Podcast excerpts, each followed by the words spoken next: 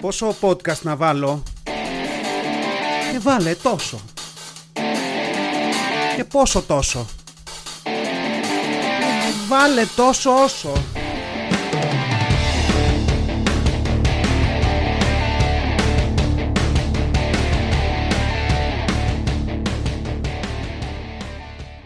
Γεια σας γήινοι. Καλή χρονιά. 2024. Τόσο όσο, επεισόδιο 53, σεζόν 2. Ναι, 2. Τώρα, δεν ξέρω αν έπρεπε να κάνω reset την αρρύθμιση και να πηγαίνω στο σεζόν 2 επεισόδιο 1, αλλά όχι. Δηλαδή έκανα κόπο να φτάσω στο 53, δεν θα το πετάξω. Αυτό το κοντέρ δεν θα μηδενίσει. Σεζόν 2 λοιπόν, αλλά η αρρύθμιση συνεχίζεται εκεί που έμεινε. Πάμε για τα 100. Η πιο παρατηρητική από εσάς θα την ακούτε μια βραχνάδα στη φωνή. Έμεινε από το 2023 μαζί με ένα κάρο τραύματα, αλλά η βραχνάδα φαίνεται, το τραύμα δεν φαίνεται. Εκ πρώτης όψεως τουλάχιστον, βέβαια απ' την άλλη η βραχνάδα με καμιά καραμέλα φεύγει, το τραύμα θέλει κάτι παραπάνω από μια καραμέλα. Αλλά τέλος πάντων, άλλη κουβέντα για άλλη ώρα. Τι κάνετε, πώς θα περάσετε τις γιορτές, Σας πρίξανε την παπάρα οι τυπικές οικογενειακές μαζόξεις; Βγήκατε από τις γιορτές 10 ζευγάρια κάλτσες πλουσιότεροι και 10 κιλά μελομακάρονα βαρύτεροι; Τι φάγατε τη βαρεμάρα σας; Είπατε στον εαυτό σας το κλασικό «Ε, δεν γίνεται να, να, να μαζευτείς τις γιορτές σε τόσα τραπέζια που σε καλούνε και να μην τρως τίποτα σαν τον ακατάδεκτο, θα το φέρω στα ίσια από εβδομάδα». Ή από τον άλλο μήνα που θα έχουν τελειώσει τα πάτερ ημών και τα τάπερ ημών και τα στόκα από μελομακάρονα. Εγώ, εγώ έτσι λέω κάθε φορά στις γιορτές. Φάε και μην είσαι ακατάδεκτο και θα το φέρεις μετά. Γιατί, γιατί είμαι social eater και psychological eater και people pleaser και γενικά τρώω ό,τι με αγχώνει και τρώω μπροστά σε κόσμο και για τον κόσμο. Οπότε καταλαβαίνετε τι γίνεται και τι μπορεί να γίνει. Τρώω τις τύψεις μου που λένε, τρώω, έφαγα ένα ταψί τύψεις, δουλεύει και έτσι αυτό και πάει λέγοντας. Τώρα από την άλλη έκανα μια σκέψη ότι περνάμε όλοι μας από αυτή την όχθη του άντε να έρθουν τα Χριστούγεννα, η καλύτερη γιορτή του χρόνου, να ξεκουραστούμε να δούμε κανέναν άνθρωπο. Στην άλλη όχθη της ησυχασιά, του έλεος πια με τα Χριστούγεννα, έγκωσα στο φαΐ, ξεπαραδιάστηκα, μου τρύπησε τον εγκέφαλο το Merry Merry Christmas, άστα διάλα για τώρα και τα λέμε με τις πρώτες χριστουγεννιάτικες διαφημίσεις στο Jumbo που θα είναι σε κανένα τρίμηνο λογικά.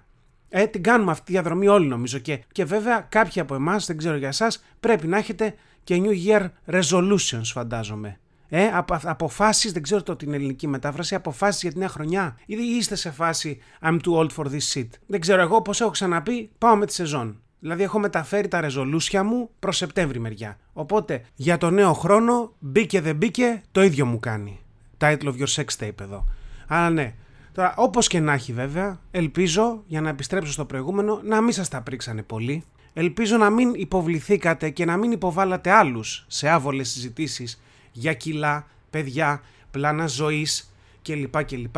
Και ελπίζω να γελάσατε πολύ και δυνατά. Τώρα, στα καθημάς, Σάββατο, ημέρα ψυχογράφησης στα στούντιό μας στον Ταύρο. Είχα πει ότι θα πάρω το χρόνο μου, αλλά τελικά δεν χρειάστηκα πολύ χρόνο. Δηλαδή έφτιαξα τα γραφικά μας, κράτησα το ίδιο intro και outro, το οποίο είναι, είναι σαν αυτό με το κινητό που λες ας το κρατήσω μια χρονιά ακόμα ή σαν τον κόμενο. Δηλαδή μπορεί να μην ακούγεται καλά, αλλά και το κινητό, μπορεί να μην δουλεύει πια όπως παλιά, μπορεί να τελειώνει γρήγορα η μπαταρία, αλλά σκέφτεσαι ότι μια χρονιά θα σε βγάλει ο γκόμενος και το κινητό. Τώρα, εδώ να πούμε ότι ίσως τα αρσενικά της παρέας να μην καταλάβατε την παρομοίωση γιατί δεν την έχετε κάνει σαν σκέψη, αλλά την έχουν κάνει άλλοι για εσάς, σας διαβεβαιώ. Γιατί δεν νομίζω ότι έχει υπάρξει άντρας που να έχει σκεφτεί σκατά περνάω με τη Μαρία, αλλά ας μείνω λίγο ακόμα.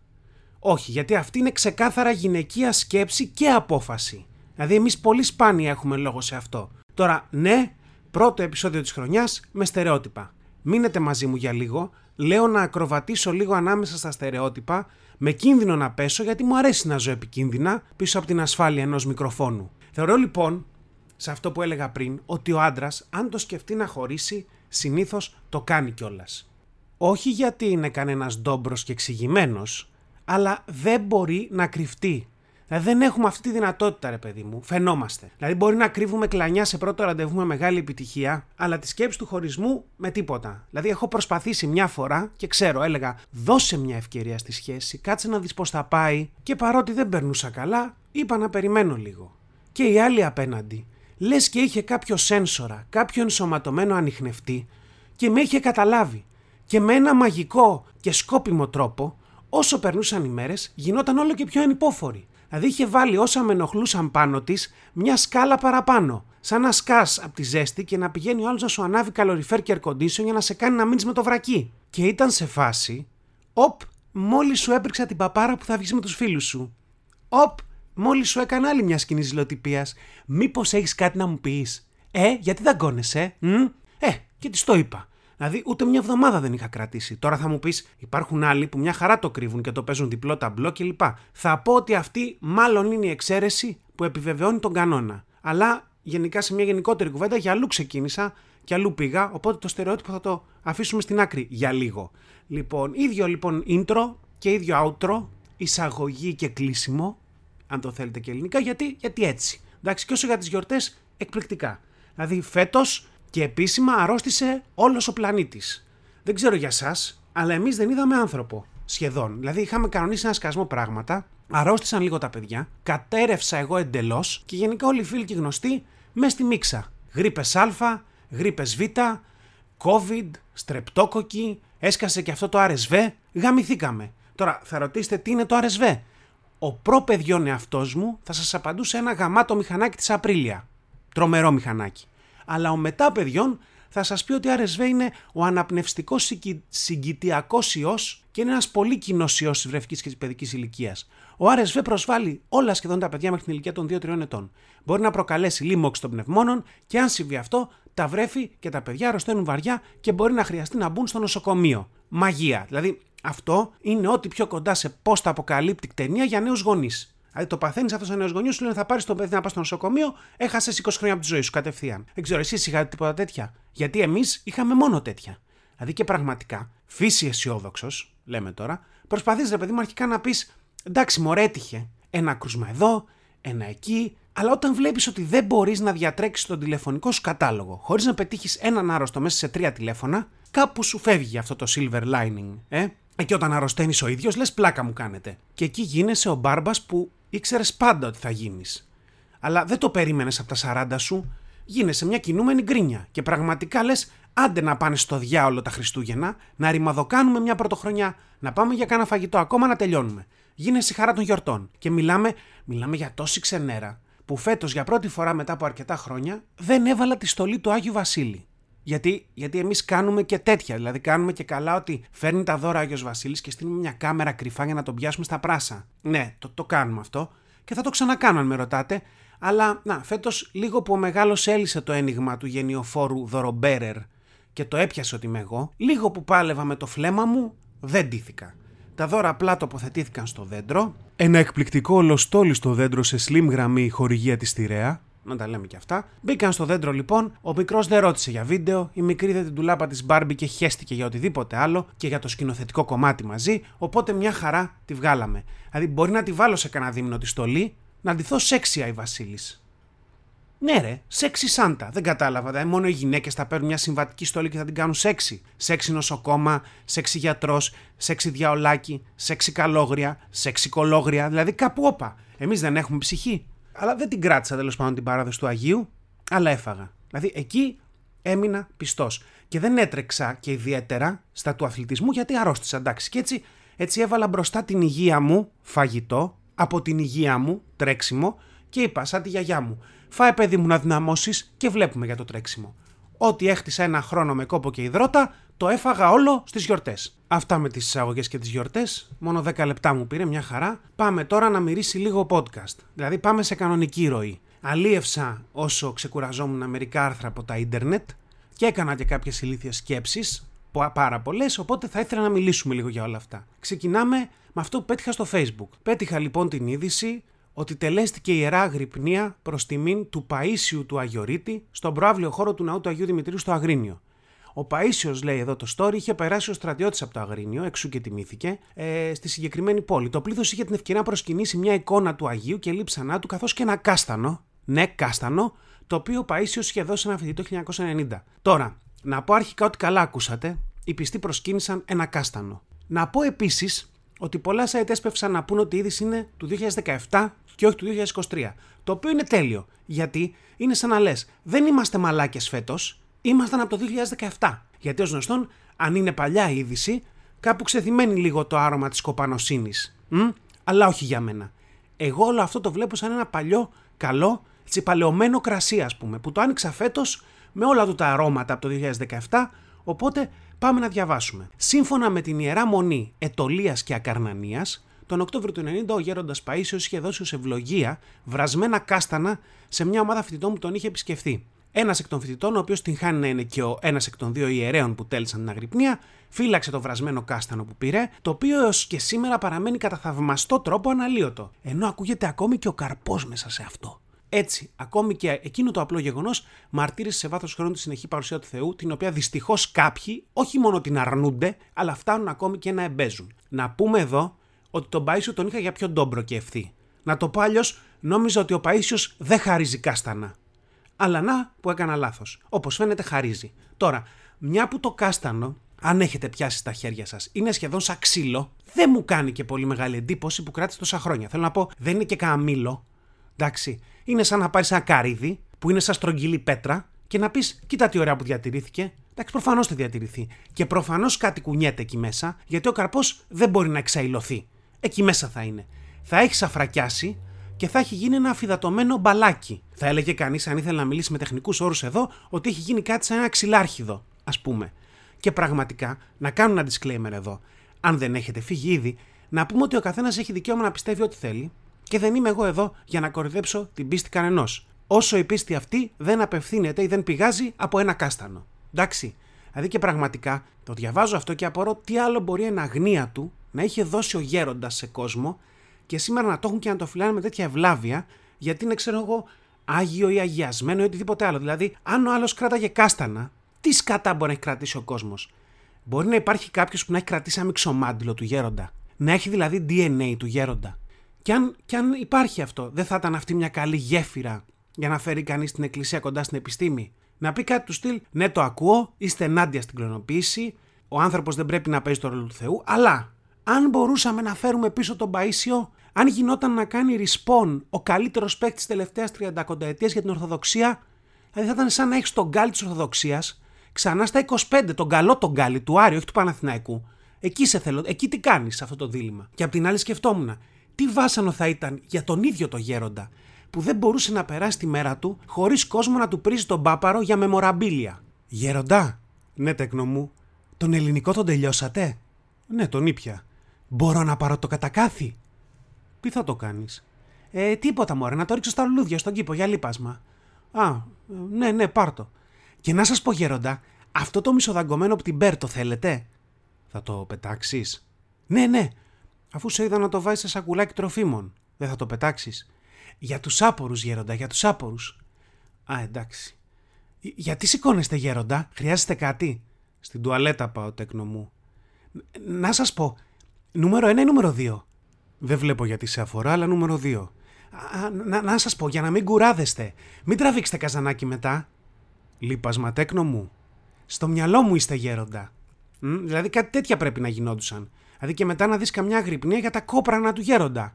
Αιδία και ιού, αλλά και βίου Αγίων θα πω εδώ. Ε; Και για να το κλείσω, δεν θα ήταν γαμάτο να άφηνε πίσω του καμιά τηλεκάρτα ο γέροντας και να μην τις τελειώναν οι μονάδες.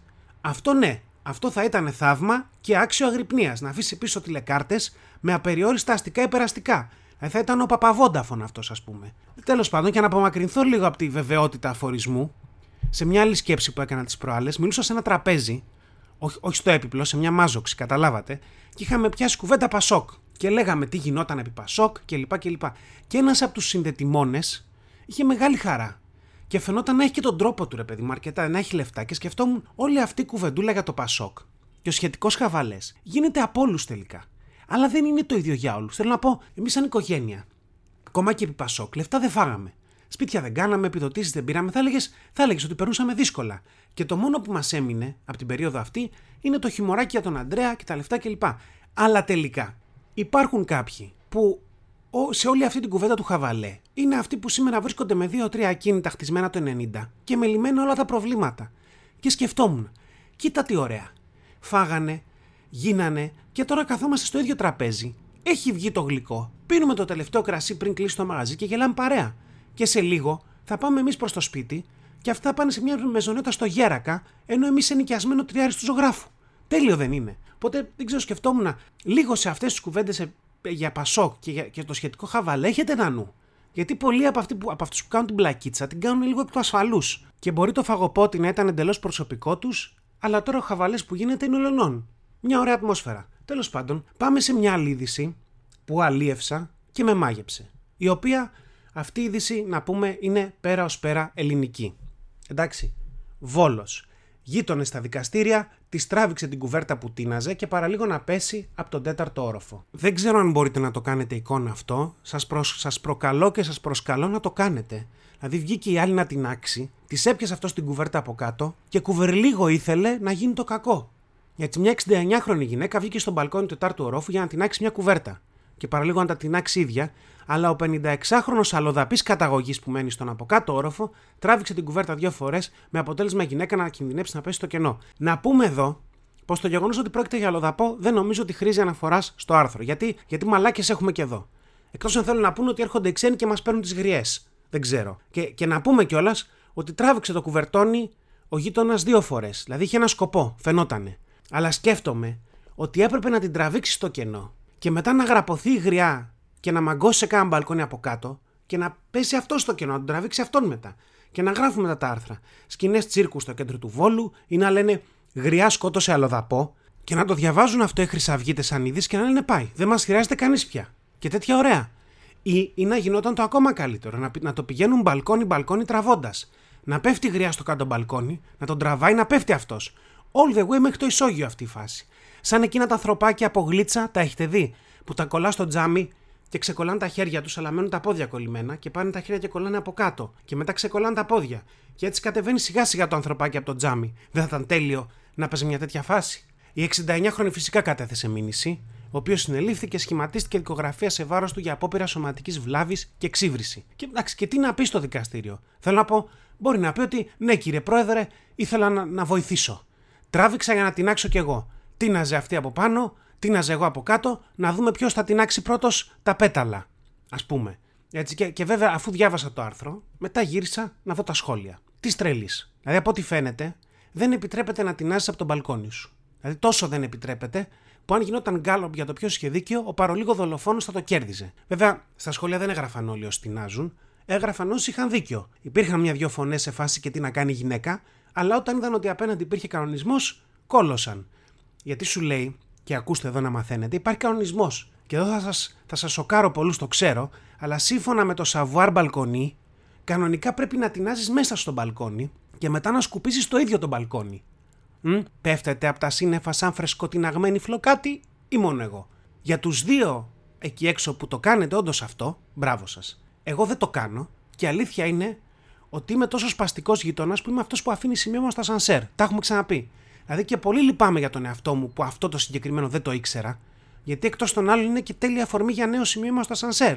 Αλλά ναι, δεν το ήξερα και δεν το έκανα. Δηλαδή τίναζα από το πλάι του μπαλκονιού, το οποίο είναι τέρμα ηλίθιο, εκτός αν μπορείς με κάποιο τρόπο να ελέγξεις τον αέρα, και τελευταία φορά που τσέκαρα δεν είμαι η Storm από του X-Men. Εντάξει, ή τεινάζω στο πίσω μπαλκόνι. Το οποίο είναι, είναι λίγο προτιμότερο, γιατί ως γνωστόν, ό,τι γίνεται στον ακάλυπτο μένει στον ακάλυπτο. Αλλά, αλλά δεν έχω φτάσει σε τέτοιο level Ευρωπαίου που να τεινάζω μέσα στο μπαλκόνι και μετά να σκουπίζω τα τειναγμένα. Δηλαδή, αυτό που θέλω να πω, δεν παίρνω μια δουλειά που είναι το τίναγμα να τη μετατρέψω σε δύο τίναγμα και σκούπισμα.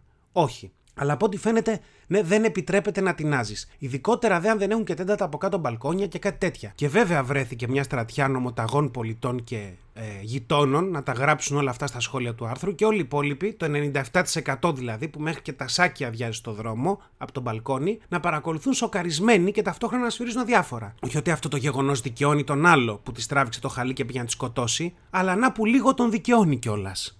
Τώρα, αν τη σκότωνε, θα μπορούσε να ησυχάσει τη συνείδησή του το γεγονός ότι κατά βάθος είχε δίκιο.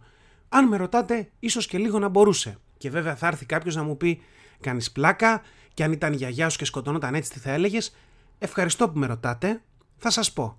Η γιαγιά τι έκανε, τίναζε μια κουβέρτα. Ο αλλοδαπός τι έκανε, έπιασε την κουβέρτα και συνέχισε κατά κάποιο τρόπο το πρώτο τίναγμα. Θα έλεγα λοιπόν ότι σκοτώθηκε γιατί την ανατίναξε αλλοδαπός. Και θα ήμουν και αρκετά ακριβής, αν με ρωτάτε. Λοιπόν, τόσο όσο, επεισόδιο 53. Ε, φτάσαμε στο τέλος σιγά σιγά. Πρώτο επεισόδιο της χρονιάς για το τόσο όσο. Δεν ξέρω που είμαστε χρονικά, δεν θα κοιτάξω. Θα σταματήσω εδώ, θα κάνω το editing και ελπίζω να βγει όσο πρέπει. Τόσο όσο. Τώρα κι αν όχι, θα γίνει σαν τη φάση με τον Κρεοπόλη, που βάλε μισό κιλό κοιμά. 3-400 βγήκε να τα αφήσω. Εκεί που λες άστο να πάει ας πούμε, άστο, τελείως. Να είστε καλά, να περνάτε όπως θέλετε. Θα τα πούμε σε μια εβδομάδα. Ξεκινήσαμε, τώρα δεν έχει άλλο διάλειμμα. Μοιραστείτε αυτό εδώ το ρημαδιασμένο podcast. Στείλτε το σε φίλους, σε εχθρούς, σε γνωστούς, σε ανθρώπους που αγαπάτε ή που δεν αγαπάτε και τόσο πολύ. Και εγώ θα γυρίσω σε καμιά εβδομάδα με περισσότερη βλακεία στην ίδια 20 λεπτή βάση που έχουμε ορίσει εδώ και λίγα επεισόδια. Φιλιά! Ήταν ένα podcast τόσο όσο. Μέχρι να τα ξαναπούμε, να γκρινιάζετε λιγότερο, να γελάτε περισσότερο και να περνάτε όμορφα. Κάπου εδώ είχα βάλει ένα πάρτε φροντίδα εκ του αγγλικού take care και οι φίλοι μου μου είπαν ότι ήταν πολύ cringe και το έβγαλα. Ή μήπως όχι. Φιλιά πολλά!